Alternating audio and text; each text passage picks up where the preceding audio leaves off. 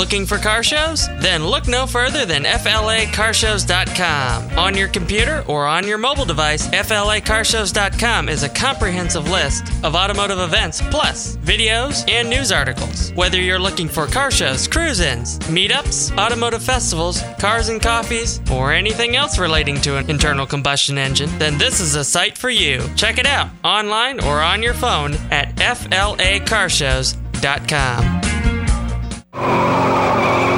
You may be owed some money. After 911 and 411, call 541. That's 727 541 1741. Call Gulfstream Motorsports for a diminished value report. Due to my 28 years' experience in the auto salvage business, I'm very good with wrecks. So if your car's been involved in a wreck, call me for a diminished value report. Call 727 541 1741. You may be owed some money for the lost value of your repaired vehicle. And visit us at GulfstreamMotorsports.com attended the launch of the Cummins 2017 engine lineup in July got to share a unique bit of the company's history. We got a first hand look at the car that posted a record qualifying time at the 1952 Indianapolis 500. The car ran only once at the Brickyard. It didn't finish the race because the engine air intake clogged with tire rubber off the track, damaging the turbocharger. It was exhibited many times after that in parades and at company functions, but it was eventually retired and put on display at Cummins headquarters in Columbus, Indiana. It has languished there since 1999. That's when engineer Bruce Watson brought it to the company's History and Restoration Center for a mechanical overhaul. Here's Bruce to tell us a little about the car and why it was so far ahead of its time. So, we're sitting in this uh, number 28 Cummins Diesel Special. Um, this car was built specifically for the 1952 Indianapolis 500. Um, it's a Kurtis chassis built by Kurtis Kraft in California um, and uses a special Cummins Model J engine that was modified so that it could lay on its side and lower the center of gravity and offset the center of gravity for better performance at the Indianapolis Motor Speedway. It was the first car to use the offset engine design. It was the first car at Indianapolis to use a turbocharged engine. And when you start looking at some of the finer details of this car, you just see innovation after innovation. So, this 1952 Cummins Diesel Special um, was the first turbocharged car to run in Indianapolis. It uses a, a shrouded compressor wheel in the turbocharger. Um, it it uses um, dual caliper disc brakes on all four wheels. It uses two shock absorbers at each wheel. One shock absorber is of the older lever type, but those have been modified to be adjustable by the driver. The car has independent front suspension, which was quite unusual for Indianapolis at the time. Most of the of the Kurtis cars and the other cars running there used a rigid front axle. Cummins built the car and went to the Indy 500 not so much to get into the racing business, but to prove what a diesel engine could do. The 6.6 liter JT600 engine was a truck engine modified to race. To say it shocked the racing world would be an understatement. It set a track record at its first qualifying lap, clocking 139.014 miles per hour. To put that into perspective, a Ferrari with a 12 cylinder gasoline engine in the same qualifying round only averaged 134.3 miles per hour. The engine uses a very early version of Cummins PT fuel system. This was one of the features that allowed the diesel engine to rev to the higher speeds that were necessary to make the horsepower for Indianapolis. Bringing the car and the engine back to life required surprisingly little work. Some of the magnesium parts had to be reverse engineered and remanufactured from scratch, along with a few of the engine and brake parts. The lubrication system had to be rebuilt because some of the original hoses were rotting. But in May of this year, after setting the valve lash and adjusting the injectors, the crew was ready to fire it up for the first time in 17 years. Watson says after spinning the engine over a few times to circulate the oil, they threw the start switch and the number 28 Cummins Special came to life with a healthy, throaty rumble.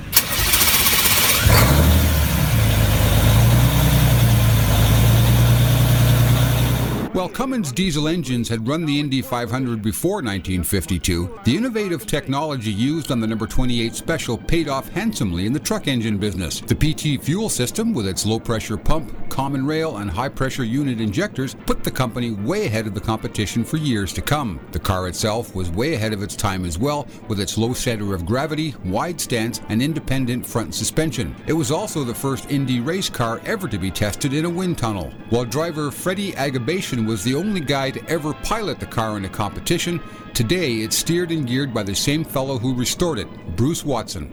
So, Bruce, what's it like driving the number 28 Special? It is absolutely awesome. This car is absolutely awesome to drive. Um, it, I, I, I really wish that everybody could experience it because it is so mechanical. There, once the engine is started with the electric starter and that starter is removed, there is nothing electrical going on in this car. There's not a single electron flowing. It is 100% mechanical and it very much feels 100% mechanical. The feeling is just so solid and the sound is so solid. It's just a really amazing experience. Quiet, numbskulls, I'm broadcasting. If you love classic cars, then Donald loves you. Hi, it's Donald Osborne, and you're listening to Nostalgic Radio and Cars.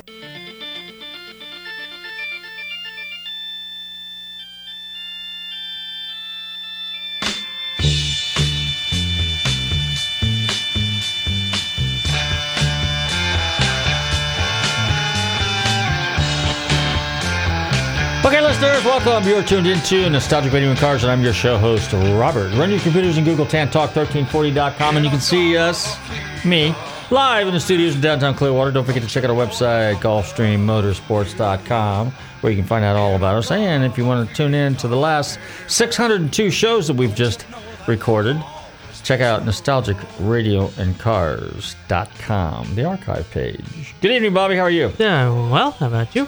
Pretty good. Well, we just came off a very, very, very fun, spectacular weekend uh, at Amelia Island for the uh, 27th Amelia Island Concourse, now titled the Amelia. We played a little clip there a, min- a minute ago about this uh, Cummings uh, powered Indy 500 um, race car. And uh, if you go to my website, Gulfstream, or my uh, Facebook page, GulfstreamMotorsports.com, I've got a picture of that car. Right when they fired that bad boy up, I got a nice big chunk of blue diesel smoke puffing out of the exhaust. Perfect timing. And uh, that car, I thought was fascinating. You think about this. Everybody's talking about, oh, diesel this, diesel that, how great, you know, and of course Porsche and Audi and everybody been racing diesels in the early 2000s. Hey, it's 1952. And even before that, they were racing diesels.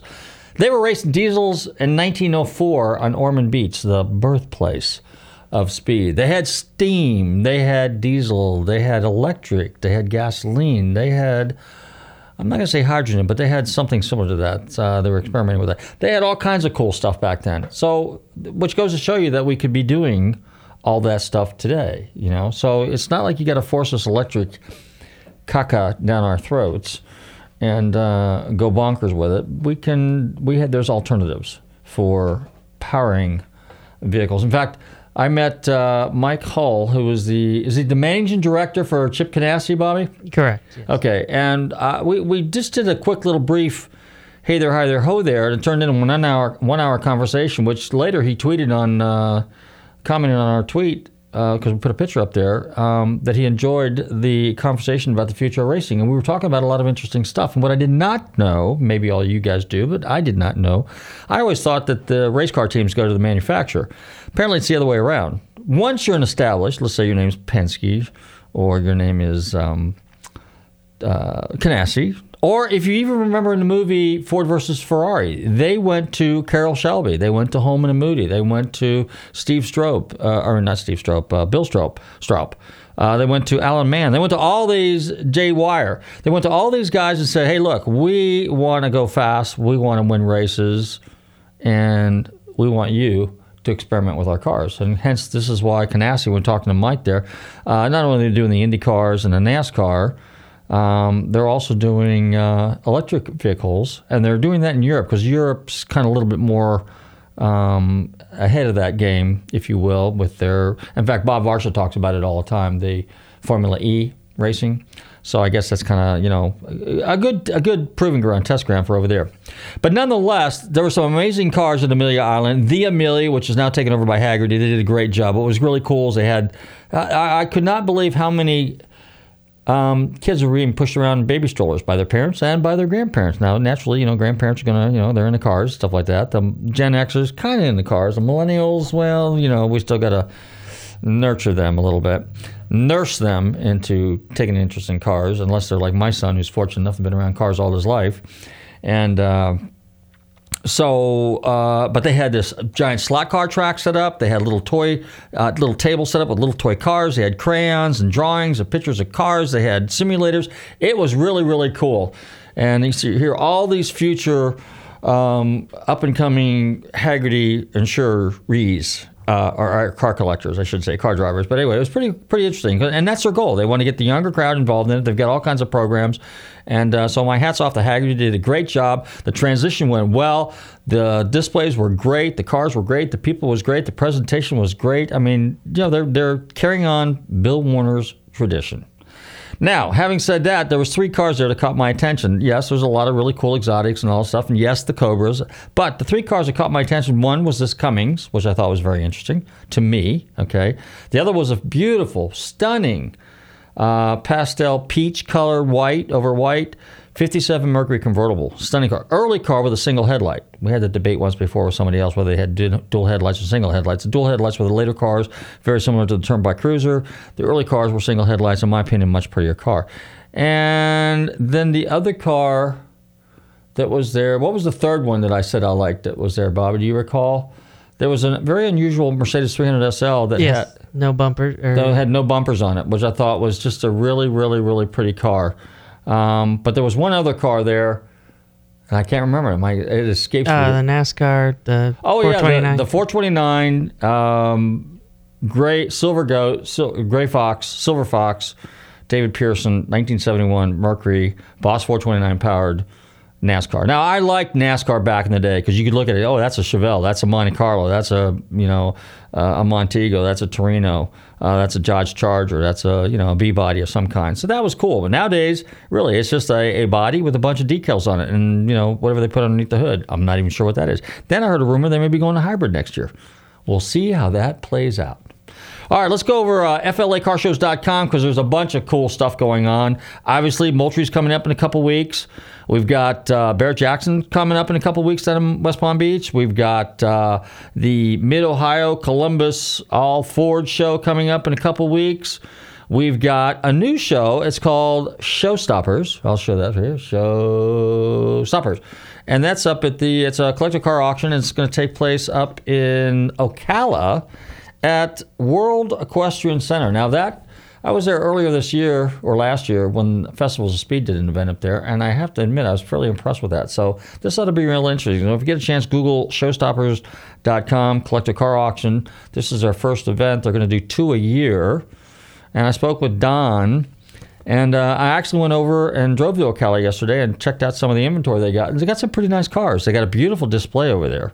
And the cars are all inside, all cleaned up, all detailed, all ready to go in a nice air conditioned spotless, I might add, showroom. And these cars are glistening. So a big shout out to our friends over there, Showstoppers. And you never know, they might be a future sponsor of ours. You know, anything's possible, right, Bobby? Of course, Hagerty could be a future sponsor of ours. On that note, I'm going to go ahead and uh, let Bobby uh, fire up the turntable. We're going to go with a little 90s I guess this is called alternative music. Is that what it is, Bobby? Getting into alternative. Getting into alternative. Hey, you're tuning into Nostalgic Radio Cars. Don't touch that dial. We'll be right back with a very special guest here in a little bit. Thank you.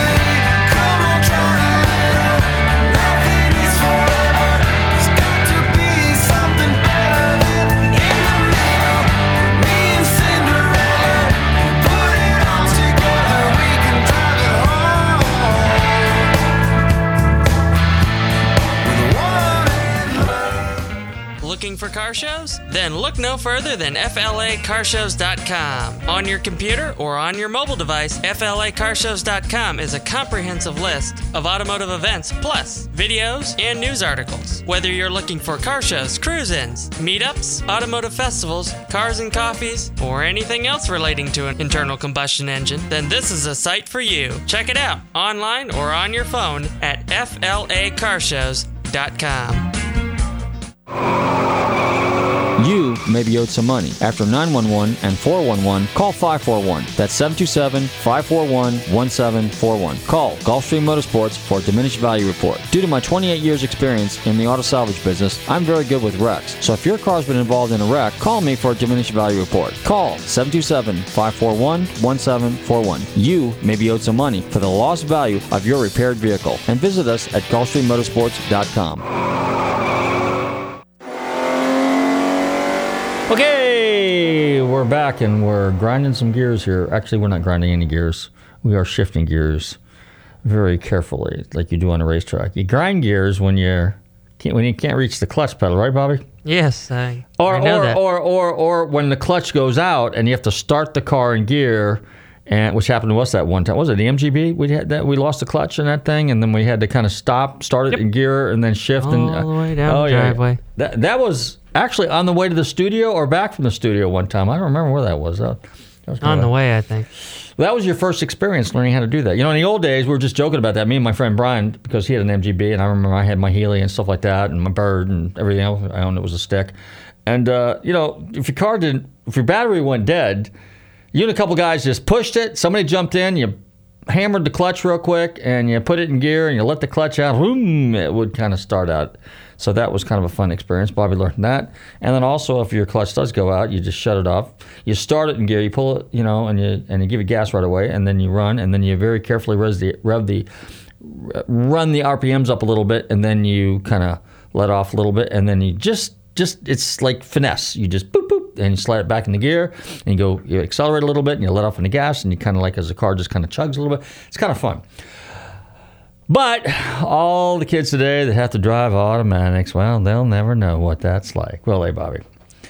Anyway. Unless Hagerty has their way. then. Oh yeah, well now see, I thought that was pretty cool because they had all those old classic cars out there. You know, I forgot to look. We forgot to check and see if any of those cars were stick because they had a really nice old. Uh, they had a Deux Chevaux in there, which I was surprised to see. A Camaro, a Mustang, I think a Dodge, a Challenger. I think you could choose. Really, I, I think half and half. maybe. We'll have to know. we'll have to look, you know, because um, that that I, that's good, and they should go around to all the schools in the country, and then they should invite all the kids out in the parking lot, and they should learn how to drive a manual transmission car. They need to bring manual transmissions back. So Should be like weekend extra credit points. yes, yes, yeah, That- that's you, perfect. you see how fast that would. oh that yeah, would get extra credit. Like, you learn how to drive. You The learn how whole letter use, grade. Yeah, whole letter grade if you learn how to use three pedals and spell it. All right, so Amelia Island was the big deal this weekend, and I got to tell you, it was a lot of fun. I went to the auctions. All right, Bobby and I were at Gooding. We were kind of tooled in. We missed Bonham because that was on Thursday. So they had a record sale, pro, uh, a gross sales of $66 million.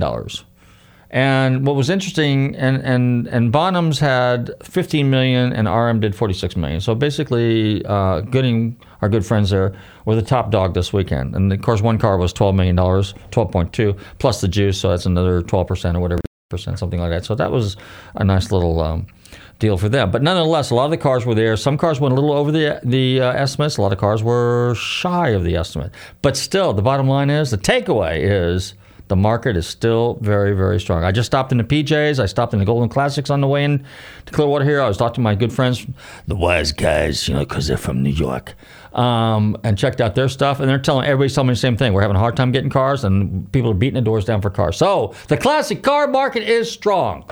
Bobby, why don't you go ahead and fire up the stereo, and then let's get our special guest on for the, show this evening. The blue car market here is what we're gonna. The hear. blue car market. We're going to be counting blue cars. You're listening to a little dishwalla. And there's a lot of blue cars on that uh, show They field. got- yeah, there was a lot of blue cars on that show field. Anyway, hey, you tune into Nostalgic Radio Cars. Don't touch that dial. We will. I promise you. I promise you. We will be right back.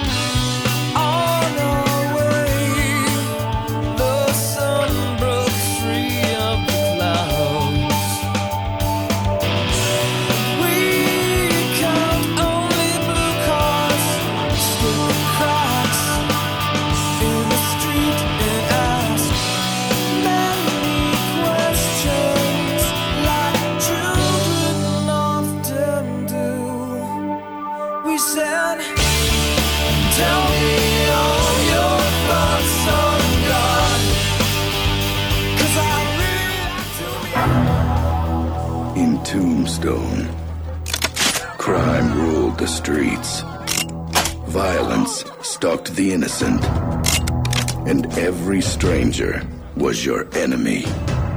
Until Wyatt Earp and his brothers arrived. And now, all hell is about to break loose.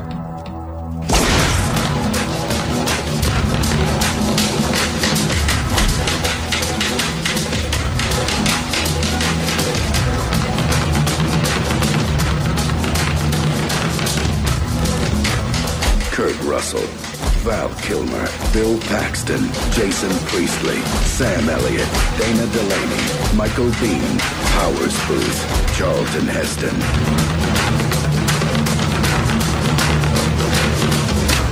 You gonna do something or just stand there and bleed? Justice is coming to Tombstone.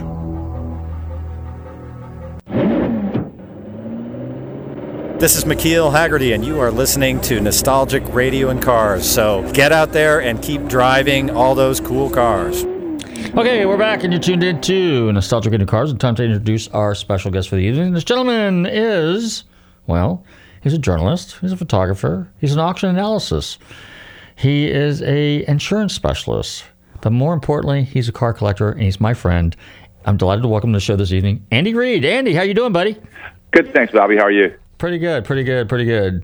Why don't you just go ahead for our listeners, share your humble beginnings and your foray into the um, car world Okay. as a youngster? Start there. Absolutely.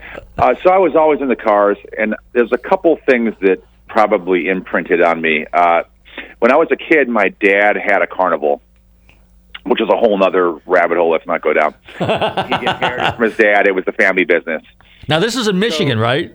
Correct. Okay. All around Michigan and uh, some in Florida. They, he traveled some in different units with it too, but primarily Michigan. Okay. So when you're a carnival kid and you're traveling with the carnival in the summer, you get to go to all these state fairs and all these regional fairs and town fairs and stuff, and county fairs and such.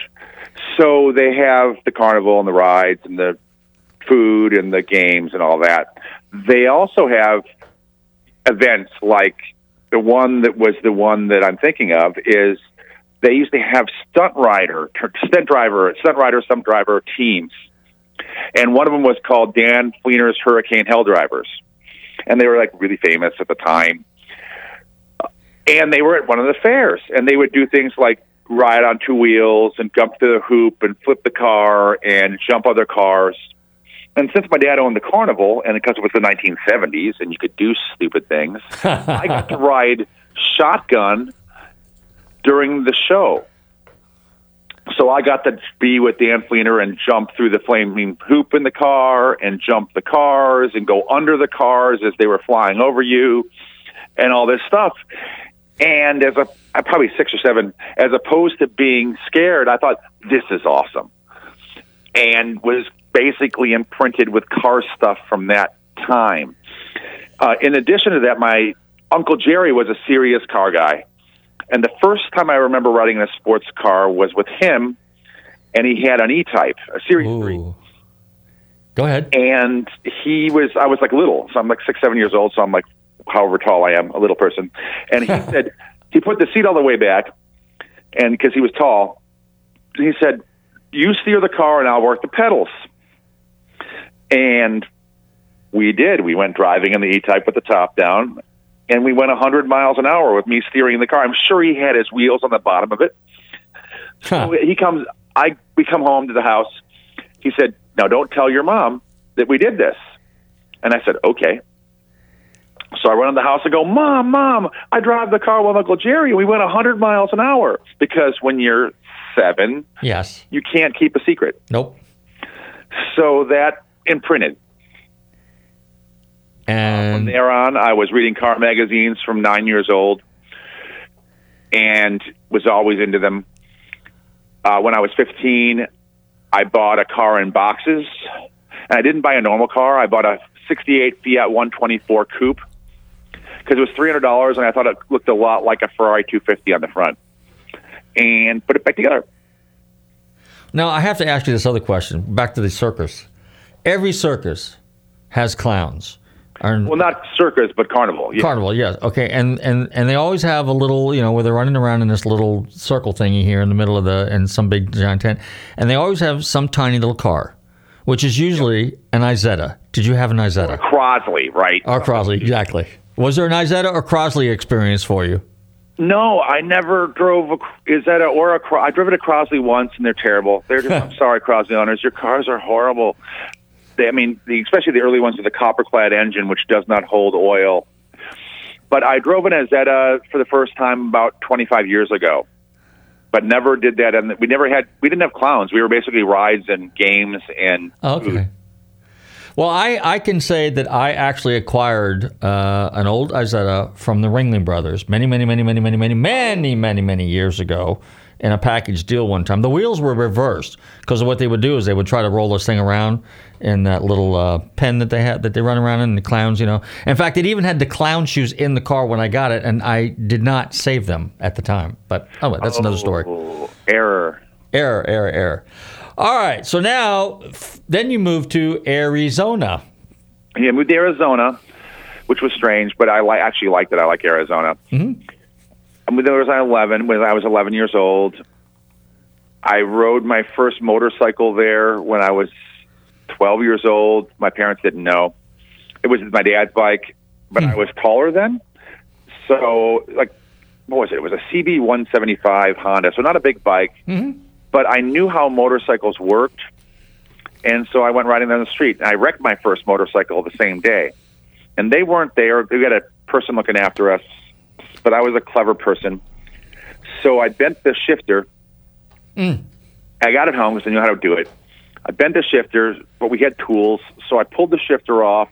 I got the person looking after us to take me to the Honda dealer to buy a new shifter, put a new shifter on it, and they never knew I bent the shifter. Uh huh. So when you were 16, like the rest of us, what was your besides the Fiat that you bought in a crate? But that you said you were 13 or something like that when you did that. Was 15. 15. Okay, so outside of the Fiat, what was your what was your next car? Well, it, I always say it was a Ferrari 250, which is really not true. It was my third. My oh. second car, I put the Fiat together and sold it, made some money, and bought a Porsche 912 Targa 68. Oh. On the way home, I felt that the thing was so rusty, the floor pan let loose. As I was driving the car and I was dragging the floor pan down the road. So I get it to my house. It was only about a mile away from my house. And my dad goes, That's what you bought. I said, Yeah, I have a Porsche. He's like, It looks like there's a problem. What are you going to do about that, idiot? so I told him, I'm going to get a job at a Porsche shop and learn how to fix it. He goes, Good luck. The next day I had a job at a Porsche shop. Wow. In, in, in Phoenix? Tucson. Tucson. Oh, okay. Red line service. Now wait a minute. Now, so you're buying a Porsche in Arizona. The dri- It came. It came from North Dakota. Okay. All right. It had North Dakota plates. North Dakota plates. Almost Yeah. Canada. Almost Canada. It, almost so almost Canada. Yeah. But the floor pan was just done, and what they'd done is they pop riveted diamond plate over the rusty floor pan, and the pop rivets let go. So we had to cut the whole pan out of the car and replace the entire pan. Not part of it, not the fronts, the entire thing. So I got to learn how to do that. And then along comes uh, a glorified Fiat, which is a Ferrari. Oh, I shouldn't say that. That, that didn't happen until after the Yeah, 70s. I sold the sold the Porsche for I think four grand. okay. Then I stole my college money to make up the difference out of my account, my parents' account, and it was on Robert A. Reid, but my name's Robert A. Reid. So I wrote the check. I wrote, I co-signed his name, my name, because we had the same name. Went into the bank. My friend Chuck, who I work with in the Porsche shop, we rolled into Chick Vandagriff's dealership in California, in northern Southern California. I bought a 330 GT 2 plus 2 Series 1, Nice car. 6500 bucks. Single headlight car. Double headlight car. Series 1's a s- double? Series 2 is single. Okay. I, Yeah. I stand corrected. I'm sorry. I should know better. No, it should be. I wish I'd had a single headlight car. Uh, but I bought it and got kicked out of the house, and thank God it was a two plus two because I lived in the car for a month Oh. because they didn't like that I stole my college fund. Where'd you go to college at? University of Arizona. Oh. All right. Very good. That's ASU, right? No, you. No, no, that's UA. Okay, that's right. The, I'll think. I'll get. I'll get this. The Sun Devils is the other school. That, my son was looking at that college. Okay, that's in uh, Mesa down there. That's Yep. right. You're in Tucson. All right. So now you graduate from college. You got a degree in. media arts. And what's funny is I bought this Porsche, this Ferrari, and it was endless hassle because it never ran. I had a couple motorcycles and a Vespa as daily transportation because the thing was always broken. and in nine eighty nine, Chuck, my old boss, who I still work for sometimes for paying my college bills off, said, "Hey, do you still have that stupid car?" I said, "Yeah, it's my only car I own." He's like, "Take it down here. I got an idea." And so what he did, I didn't have a dime. I was working three jobs to keep the car running, go to school, pay for school because I still had to go to school regardless of stealing my college money. I just had to pay for it myself. So I had loans out the yin yang. He goes, "Let's get this car painted because it was Marone. It was brown. Yeah. Terrible. Who wanted that? Because we're going to paint it red. We're going to take it to Barrett Jackson. We're going to sell it." And I said, "Why?" He goes, "Because Enzo just died." Oh, 86, 87, 88, somewhere around there. 89. 89. Okay. 88 or 89. But we're going to go to the 89 Barrett Jackson. So we put the $6,500 car through a decent but not awesome paint job, all door jams and stuff, but not not a bare metal paint job and not a take the car apart paint job. And sold it at Barrett Jackson and paid my college loans off and bought my Alfa and had my rent paid for the rest of the year and then the next year and it was it went worked really well. Wow. What kind of Alfa did you buy? Uh, Giulietta. Okay, that's a nice little car.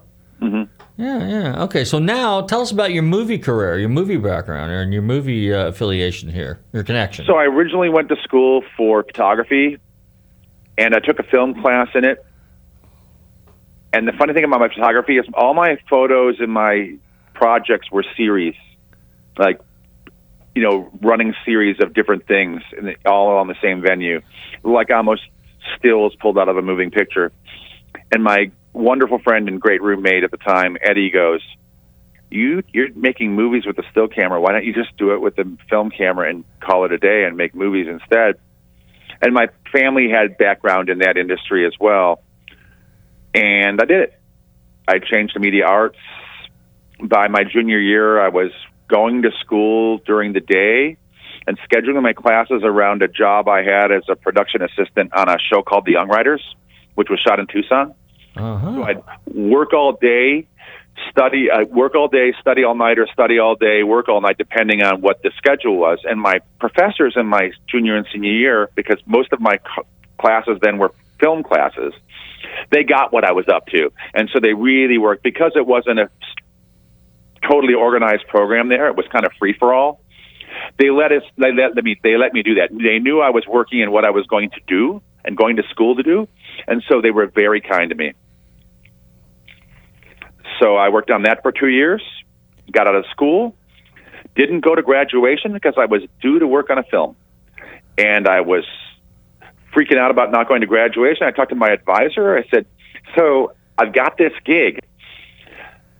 But I'm not going to go to graduation. And I had like four weeks left. I hadn't taken finals. And she said, Get out of here. This is what you're going to school for.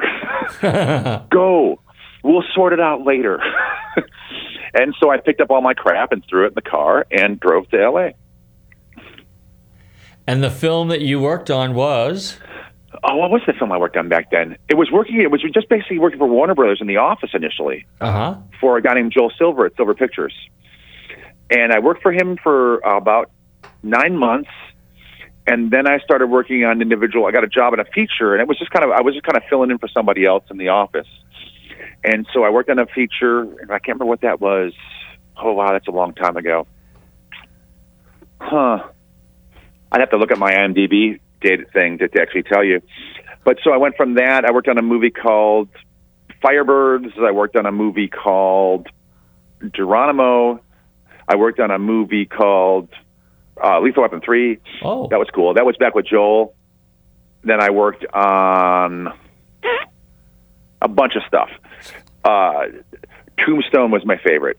All right, that's why I played that clip. Tell us a little bit about because you had you actually became friends with a couple of the cast members on that show. Lifelong friends. Yeah, and there's friends of mine know the story, but I'm not going to tell it on the radio about some other things. But Okay. it's all it's all good stuff. But but no, I was working in the production office as a production secretary, and then as assistant production coordinator to a certain degree. At some kind of production secretary does whatever needs to get done. Mm-hmm. And I was picking people up at the airport was one of my gigs, and I picked up both Sam Elliott and Bill Paxton at different times Oh wow! and we just we just hit it off. Uh, so we became friends. I was friends with Bill till he died. I still talk to Sam like once a year, twice a year. I mean, they're not pals, but Uh-huh. we got to be. You know, it was a nine month production shoot, which was a long time to shoot a movie for. It's unheard of. No one shoots for nine months in principal photography anymore. So I spent nine months with these guys, and we got to be friends. Pretty amazing. Now, where was that movie? Sh- was was some of that movie shot in Arizona? It was all shot in Arizona. Okay, so basically your backyard. At, yeah, shot in Old Tucson. Uh huh. and it was shot. All the soundstage was at Old Tucson, which was since burned down, and clo- they tried to reopen it. It's now closed. It's really sad because I grew up going to Old Tucson. It's just like a because it was an amusement park movie location, Uh-huh. and I just loved going there. And it's gone. It, and the coolest thing was making a movie at the place I watched people when I was a kid make movies. That's cool. That was amazing. The other play location was a place called Mescal, and that is a town. It's it's a fake town. It's a it's a movie town that's built about 80, 90 miles south of Tucson, and about oh I want to say sixty miles northwest. North, I'm sorry, northeast of Tombstone proper, because Tombstone is like a town. Is it a town? Yes. Like make a movie. It's off t- I ten, if I remember correctly, isn't it? Yes. Okay. So when you so you're saying they actually had movie towns set up, let's just say various locations around the country that are used for for filming for purposes of of special movies and stuff, right? Not as much anymore, but they used to. Okay. Gunsmoke was shot in a movie town. You can, it's still kind of standing, but it's not usable. Uh-huh. But there were lots of towns like this around. There was one outside of Las Vegas, uh, specifically for westerns. But westerns, they create facade western towns. Okay. I mean, Old Tucson was built for this movie called Arizona, and it's 12 miles from Arizona, Tucson proper Uh huh. and it was built over near the superstitions, which you see in almost every John Ford movie. You see in all the Howard Hawks movies. All the Howard Hawks movies were made in Tombstone, made in Old Tucson. Mm-hmm. But they rebuilt a western town for this movie called this big giant, big budget uh, western made in I think the 30s called Arizona, and it lives in disrepair for about 10 years, and then it gets rediscovered. And it's this crazy movie location. They made Bonanza there. They made countless features there. So it's used all the time. What was it like on the set? Did you get a chance to talk? Because Chucky Heston was on there, Oh, Charlton yeah, all Heston, the time. and uh, and and Kurt Russell. Yeah, they were. Oh, so best Charlton Heston story ever. Okay. So it's like you, in movies, you shoot part of your schedule that you shoot days, Yeah. and then you do the switch over to shoot nights, Okay. and it's it's and it's horrible because you're up at like six and you go to bed at like six, so it completely throws out your clo- your body clock. So we just switched to nights, and it was we were all getting back to the production office. So it's like six in the morning and we're wrecked. Because movie work is really hard physical work. People don't tell you this. Working on a set is hard physical work. If you're the makeup person, it's hard physical work. So we get all back, we're dragging in, and we're sitting in the production office drinking coffee when we should be sleeping. And we start doing impressions of Charlton Heston on Planet of the Apes. Uh oh. Someone goes, Get your hands off me, you stinking ape. Yep, yep, yep. And we're laughing and we're all trying to do it ourselves and doing impressions. And we hear a voice going, That's not the line. The line was, Get your hands off me, you dirty stinking ape. And who is sitting there but Charlton Heston? We're like, and we're looking at each other like, We're all fired. Great story. And he held it like a serious face, and then he smiled, and we knew we were okay. He was the consummate professional actor. He was he would ride with the crew. He didn't insist on any special treatment. He was the easiest guy to work with you can imagine because he was a serious Academy Award winning pro. Right. And he was charming and humble and kind. He was brilliant. It was it was a, it was a, everybody you worked with on that show was astounding. The, the Academy, the five-time Academy Award-winning director of photography, the editor that had won two Academy Awards at that point in his career, uh, Charlton Heston. I mean, the entire cast. Priestley's in that movie. Uh, everybody's in this film. I mean, if you go through the credit list, it's ridiculous. I it really is. It was, it was an amazing cat. I mean, I will have to tell you that's you know you know how there's the movies like I'm a James Bond fanatic. Okay, so I will watch Sean Connery over and over and still see stuff. Well, I didn't catch that the first time, but Tombstone is another one of those movies. You watch the detail. That was a very very well done movie. It's the highest budget western ever filmed. Really, because of the cast of characters. Cast the characters. There were days when we'd have 85 horses on set and 250 extras. Jeez. Plus nine months of shooting. Nine months of shooting. The logistics of that thing were astounding. Uh, Bill Fraker, our legendary he- director of photography, who was the head of American Society of Cinematographers, the president for like 30 years, so he was that guy. He had these hats made from Panavision with like like backs back like flaps that covered your back, right? Like hey, baseball hats with like a thing on the back. Right. And they said westerns aren't for wimps on the back Huh. because he's made like 20. We hadn't. and it was just really, it was wonderful. It was one of the best experiences of my life. It was my single best experience in the film business. Um, quickly followed by another really good one, another really good one, and the worst one that sent me out the door. Okay. uh, which I worked on this movie called Tank Girl, which was such a mess. oh. Uh, uh, I just couldn't do it anymore. so that's when you made the transition and say, you know what, I'm going to be a full time car guy. No, No. I went to that and worked in the internet industry. I worked for I worked for a company called Intuit. And Intuit, Will. what they called their software evangelist. Yeah. And I promoted it at different trade shows for com- and computer clubs at the time. This is early '90s. And then I went to work for a. I was poached by AOL to go to work for AOL. My initial job was to do this evangelist stuff. Somebody eventually saw that I had all this other experience, and so that I moved to Vienna, Virginia, Tyson's Corner, Virginia, and was working for corporate as a director of content of a number of channels. Interesting. And then I went from there to doing internet startups. The first one failed, second one failed. Then I went to an ad agency in the internet space where I met my wife, which is great. I went to another one, which was the one I really wanted to go to, which was a great experience. And halfway through that job, friends of mine from AOL were doing a startup and they wanted me to move back east from Northern California. So we picked up and left and started uh, online furniture company that we sold to Hearst. Then I got another job working for a company, an internet law company that ended up ended up becoming LegalZoom after we sold it to LegalZoom. Really? And, uh, and then the internet fell apart, and I was a chief marketing officer that was unemployable because nobody was hiring after the internet crash in 01, 02, was hiring a founder and CMO from two successful internet companies. There was no, there were no jobs. So I'm like, huh, what should I do? I think I'll write about cars. And? And uh, so I went and ended up, I'm like, how does one do this? So I started taking pictures of cars. I had had a photography background. I had gear. I knew how to shoot. And I went working, taking pictures for this terrible, it's not a terrible magazine, but they don't pay well. But a company, a magazine called Victory Lane. And I was covering vintage racing. And in that process, there was a vintage race in conjunction with a IMSA race for whatever reason. I think it was in D.C.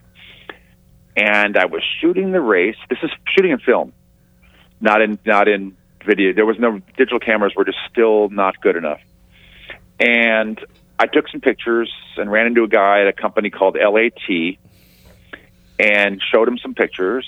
And he goes, "Well, we'll take you on spec. You want to cover some Indy races for us?" And I said, "How many?" And he said, "All of them." He goes, "Depending on how you do on the first one." So I went to Richmond. This is after I quit racing. All this is this is this is 01 or 02. So I wasn't racing cars myself anymore. But I knew how races work because I raced cars. So I went to Richmond and covered the Indy race, which is a crazy place to run Indy cars. It's too small. And it's a three quarter mile tra- uh, asphalt. It's a, track. yeah, it's an yeah, right, yeah, it's like Bristol. It, yeah, it is, but it's just not as much banking. Mhm. Probably a good thing. But uh, in the last lap of the race, I'd I'd driven on Richmond. I knew how the racetrack ran. I'd been on there in, in a in a in a in a Goody's Dash car, so I knew how the c- track broke, where things broke on the track. You know where the where you'd break away or where where tricks are. Right. And turn two is really tricky at Richmond. So they are all at the fr- start finish line. I went over. I said, just on a hunch, I put myself in turn two, thinking if something's going to happen, it's like you know, twenty laps to the end, fifteen laps to the end. It's going to happen right there. And lo and behold, end of the lap of the race, Dario Franchitti leading the race spins out to lose the race. I think that Dix, I don't remember, maybe Dixon or somebody. And I get the shot. I'm the only guy that gets it. Oh. So we run in there, and we're. Uh, oh, we this is this was we had just had dig, digitals were brand new. I was like using a Nikon Nikon D1 or something, right? Mm-hmm. So I run up there. I'm like, I got the shot. I got the shot. I got the shot. He's like, what? He goes, what shot do you have? I said, I got the I got the decider. And he goes, BS. And I I threw my card across the room because LAT's was a big deal back then. We kind of ran stuff. We were the best agency for wire service for racing photography in the world. And Levitt looks at my stuff and goes, "Damn if you didn't." Welcome to LAT as a permanent associate. And I covered IndyCar and I covered some Formula One and I covered whatever else they wanted me to do. Wow. It paid terribly. I hated it. And in the process of that, I was doing some vintage racing, and I was covering a event at VIR, Virginia International Raceway, Right. hmm for Classic Motorsports. Okay. For Or, Tim. not for, I'm sorry, for Victory Lane. Oh, And I ran into Tim from CMS, Okay. and we were at dinner together at the dinner they used to do at the Gold Cup at VIR, and he's quizzing me about cars. He, I just met him and didn't know anything about me because no one read my writing. Nobody did. It was actually terrible too. so he's quizzing me about cars. And I bought some cars at auction. And I was collecting cars at this time pretty seriously at some levels because I had internet money. And he goes, Holy crap, you know more about European sports cars than I do. You want to be my auction columnist? I said, Sure. And went to work for Tim for 15 years.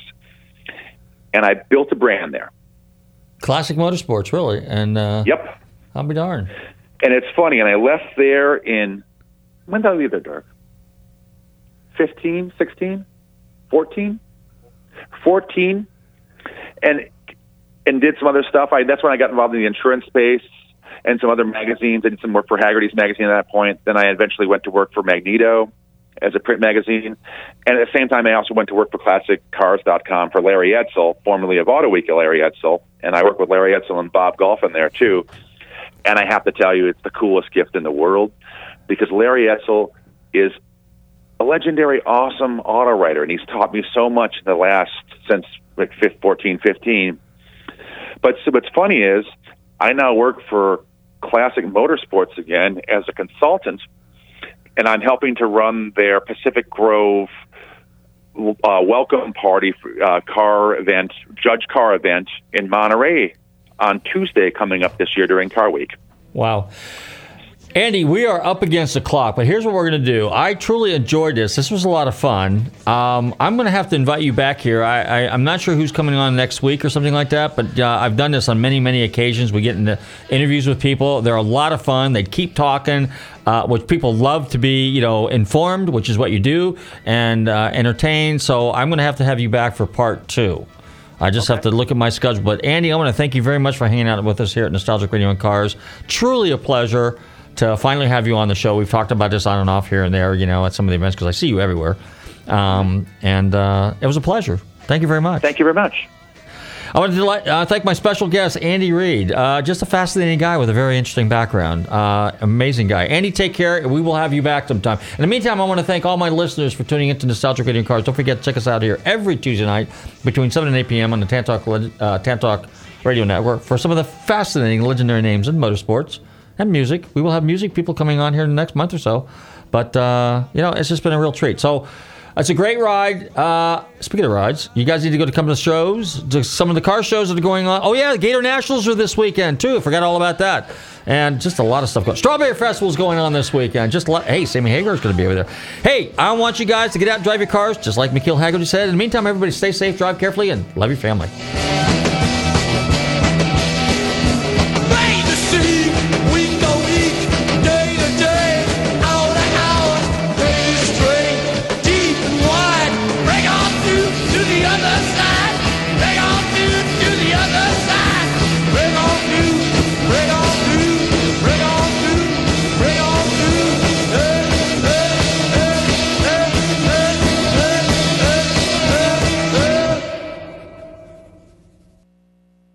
WTAN Clearwater FM 106.1 WDCF Dade City. FM 102.3 WZHR Zephyr Hills. FM 104.3 Listen